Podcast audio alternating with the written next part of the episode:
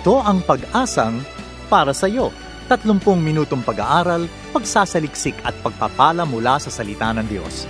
Bawat linggo ay sinisikap ng programang ito na ihatid sa inyo ang tanging gabay na maaasahan sa masalimuot na mundong ito, ang makapangyarihang salita ng Diyos. Kami sa pag-asang para sa iyo ay naniniwala na ang pag-asa ay walang humpay na dadaloy sapagkat ang Diyos ang bukal ng buhay na pag-asa. Bago natin pakinggan ang salitang magpapalakas at magpapalaya, pakinggan natin ang natatanging bilang na ito.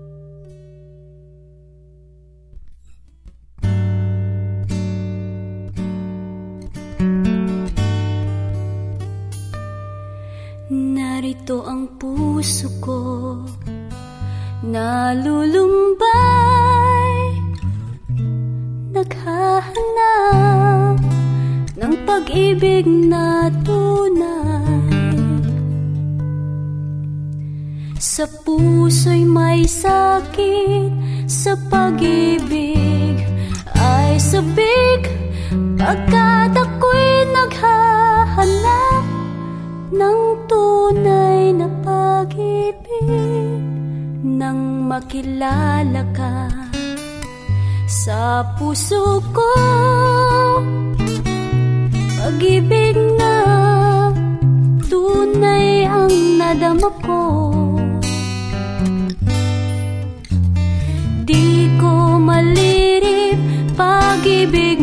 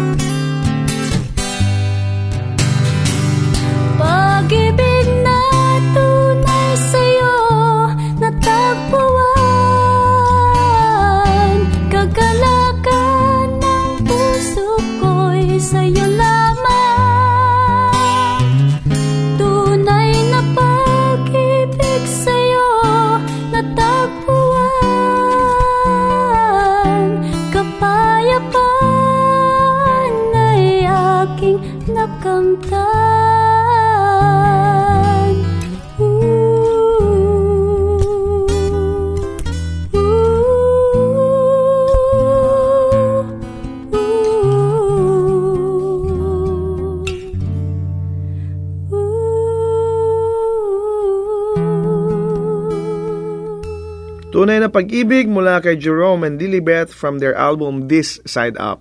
Isang mapagpalang araw sa inyo mga suki nating tagapakinig ng ating programang Pag-asang.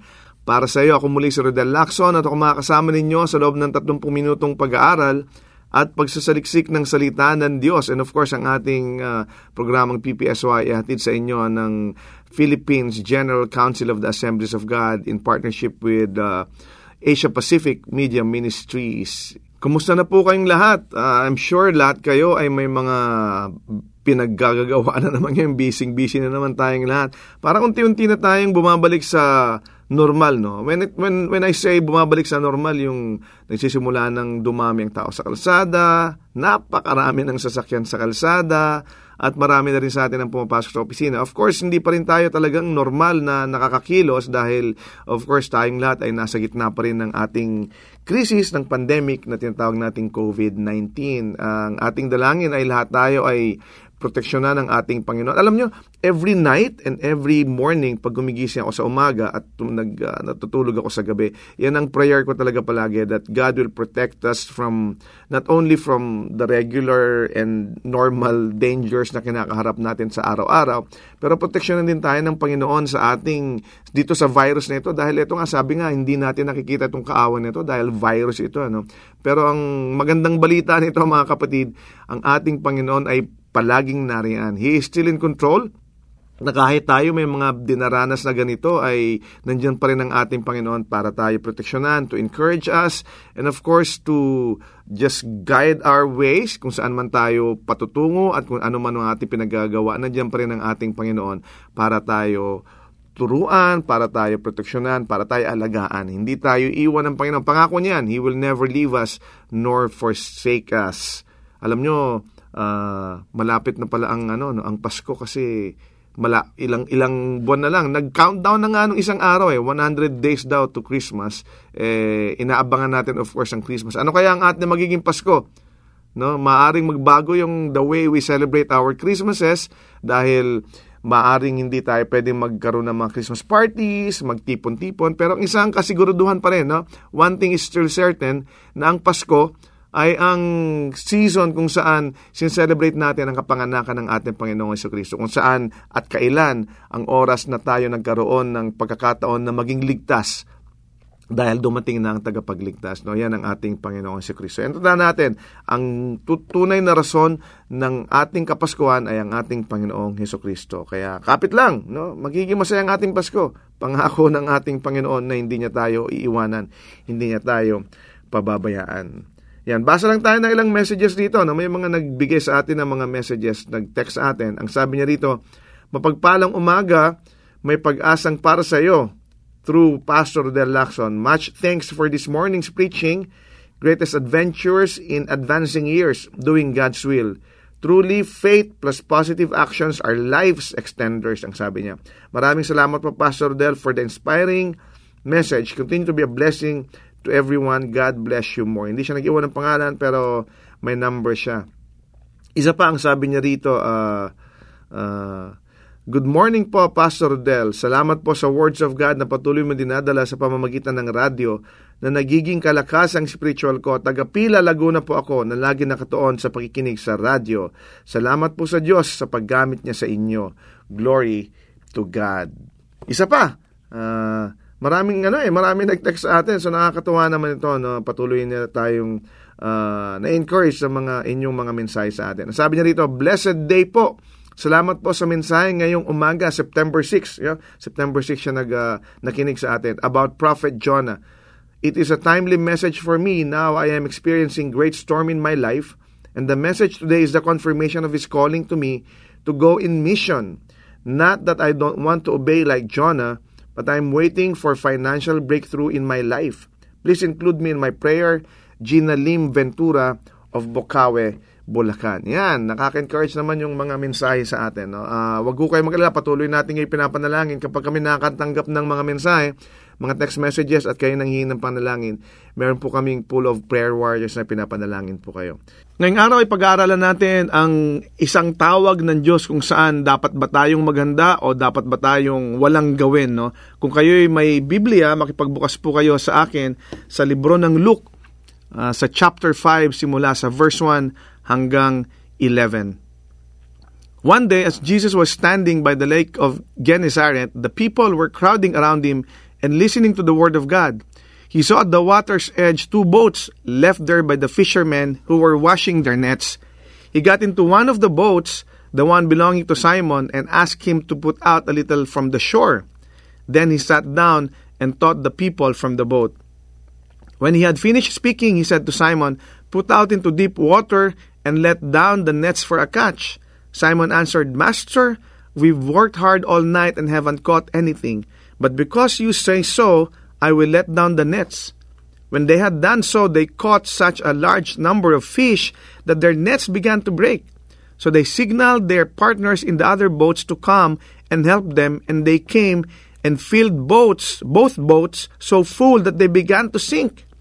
When Simon Peter saw this, he fell at Jesus' knees and said, Go away from me, Lord, I am a sinful man. For he and all his companions were astonished at the catch of fish they had taken, and so were James, John, the sons of Zebedee, Simon's partners. Then Jesus said to Simon, Don't be afraid, from now on you will fish for people. Verse 11 So they pulled their boats up on the shore, left everything, and followed him. Kapag ang Diyos ang tumawag sa atin, dapat handa raw tayo. Ito yung sitwasyon kung saan uh, tinawag ni Kristo ang kanyang mga kauna-una mga disipulo. Uh, sinabi rito habang si Jesus ay nakatayo sa lake ng ng Gennesaret tapos maraming taong nakikinig sa kanya at nagkukulumpunan para uh, makalapit sa kanya, nakita niya ang dalawang barko doon sa sa sa gilid ng ng lake no uh, ng Gennesaret na naiwan ng dalawang uh, ng mga mga fishermen doon no na naghuhugas ng kanilang mga nets.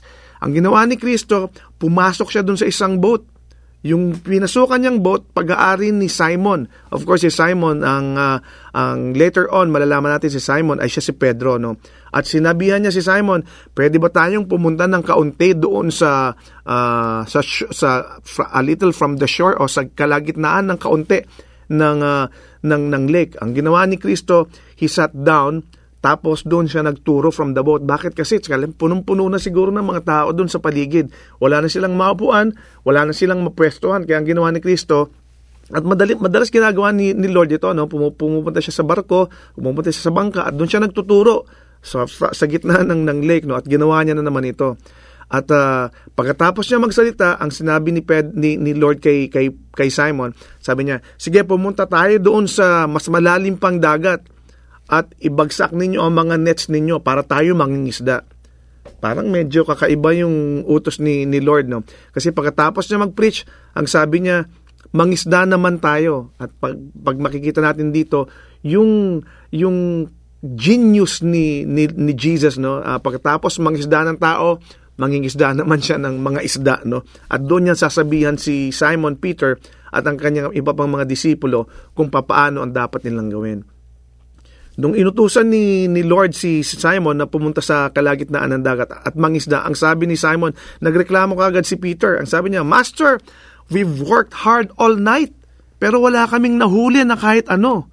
But because you say so, I will let down the nets. Alam niyo, itong tawag na ito ni Kristo sa mga disipulo, ganyan din ang tawag sa atin ng Diyos. Kapag tumawag ang Diyos sa atin, dapat handa tayo. Itong panahon nito na tinawag ni Kristo ang kanyang unang mga disipulo, hindi alam nila Pedro kung ano nang gagawin nila. Pero makikita natin dito, mapag-aaralan natin dito mga kapatid, na kapag tinawag ng Diyos ang sino man sa atin, dapat tayo maging handa. Kapag tumawag ang Diyos sa atin, dapat tayong magtrabaho ng gusto. Kahit na minsan parang alam mo yun, parang walang nangyayari, di ba? May mga tawag kasi sa atin ng Diyos. Tinawag tayo minsan magpastor, tinawag tayo minsan maging uh, leader, tinawag tayo minsan sa ibang, ibang klase ng ministry.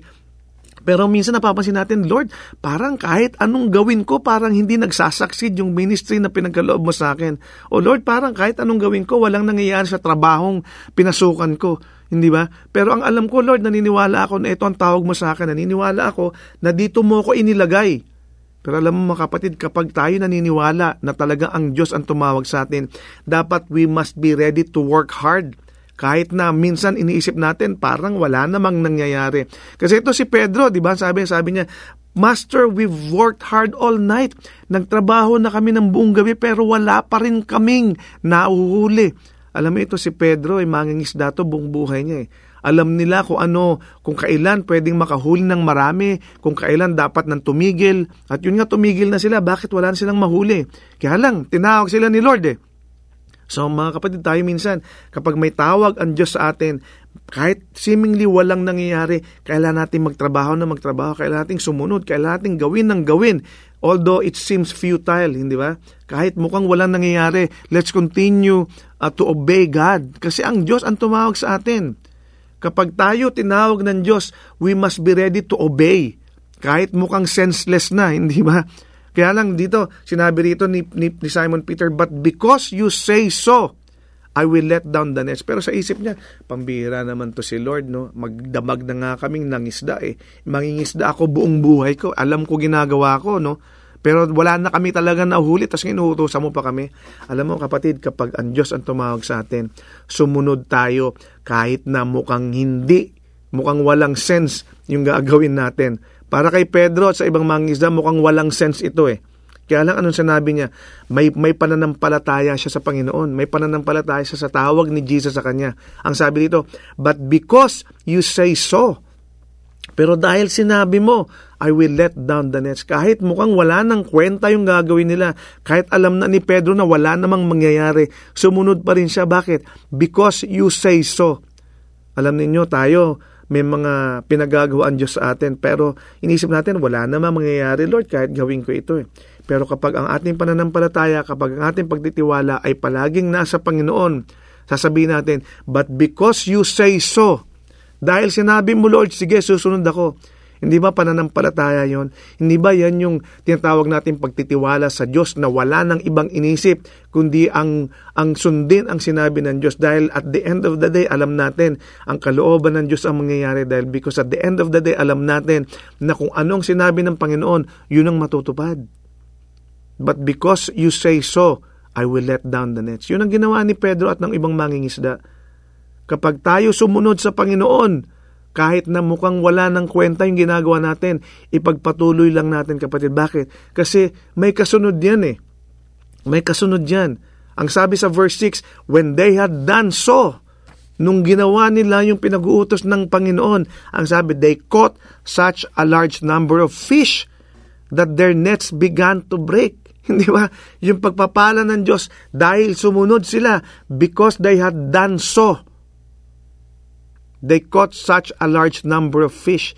Kapag ang pagsunod natin sa Panginoon, kapatid, ay walang uh, walang pag-aalinlangan, walang duda na kasi siguro tayo na ang, ang kasunod nito ay pagpapala. After obedience, blessings will come. We will definitely receive from God. When we follow God, when we obey the call of God, definitely we will receive from God. Ang sabi ito, nung sila'y sumunod, nakahuli sila ng napakaraming isda. Hindi lang napakaraming isda, sabi dito, that their nets began to break. Sobra-sobra yung pagpapala, kapatid, na yung kanilang lambat ay napupunit na sa dami. Hindi ba ganun magpala ang Diyos? Kapag tayo sumunod sa Panginoon, nakasisiguro tayo, kapatid, na ang pagpapala ay susunod din. At hindi lang susunod, sobra-sobra pa that their nets began to break, that our nets will begin to break. Why? Because we obeyed the call of God. Dahil tayo sumunod sa ating Panginoon. When God calls, we must always be ready, not only to work hard, not only to obey, but also to receive God. Hindi lang yon. Kapag tayo nakatanggap na sa ating Panginoon, anong kasunod nito?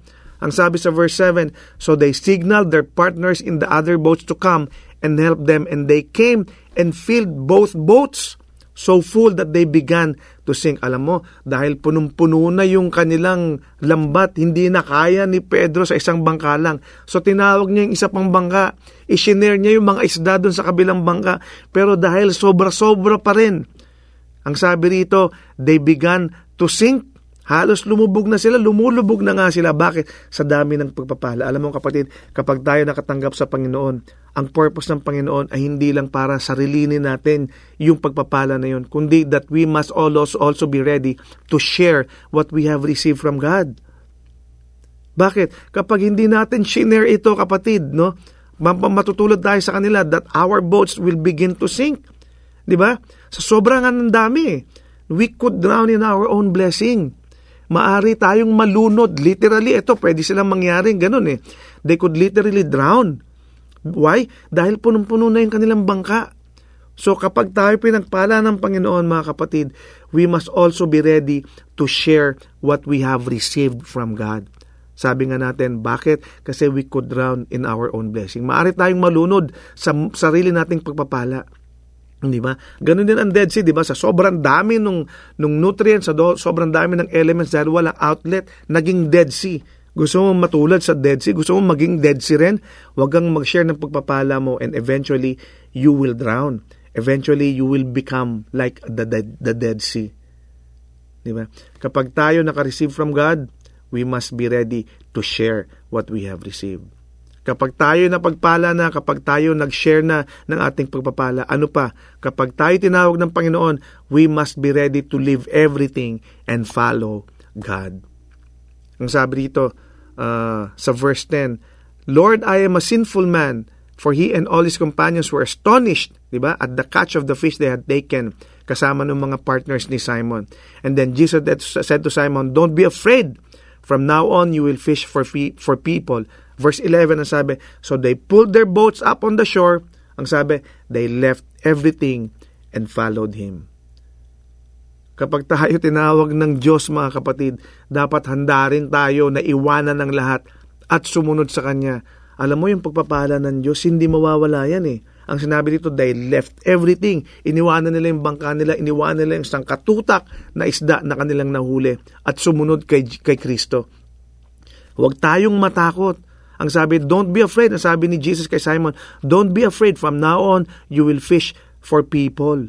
Huwag kang matakot kapatid na iwanan ng lahat at sumunod sa Diyos. Bakit? Kasi ang pagpapala at sumusunod palagay kay Kristo yan eh. Kapag tayo kasama ni Lord, kasama mo rin ang blessing. Kapag tayo kasama ni Lord, kasama mo rin ang kaligtasan. Kapag tayo kasama ni Lord, kasama mo ang pagpapala. Kapag tayo kasama ni Lord, kasama mo ang anointing. Kapag tayo kasama ni Lord, kasama mo ang kaligayahan at kagalakan sa ating puso.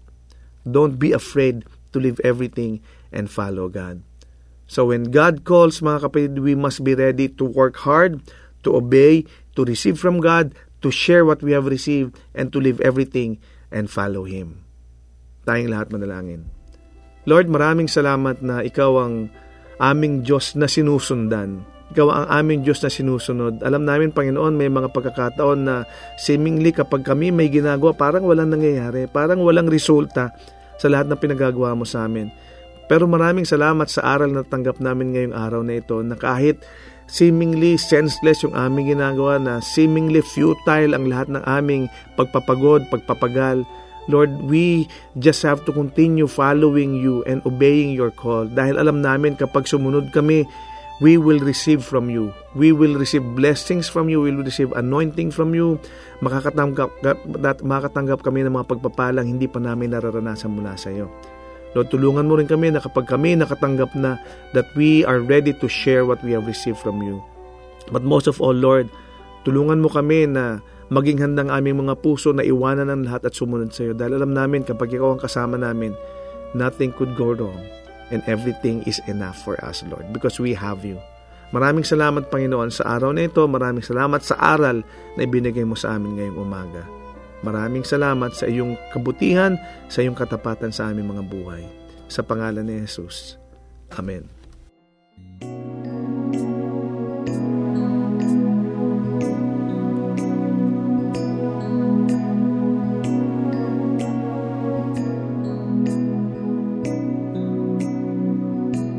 Nagmamahal ako sa iyo aking Panginoon. Nagmamahal mula noon magpahanggang ngayon. Nang ikaw ay manahan sa aking puso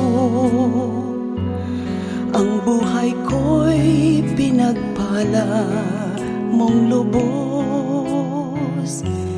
Nagmamahal.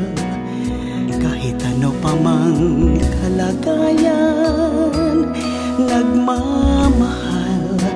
Ginhawa man o kahirapan Pagkat ikaw ang tangi kong kalakasan. Ang katapatan ko sa'yo'y laging laan Dinggin ang papurit Pagsamba sa'yo. Sa awitin kong ito'y alay ang buhay ko. Bigyan ang daan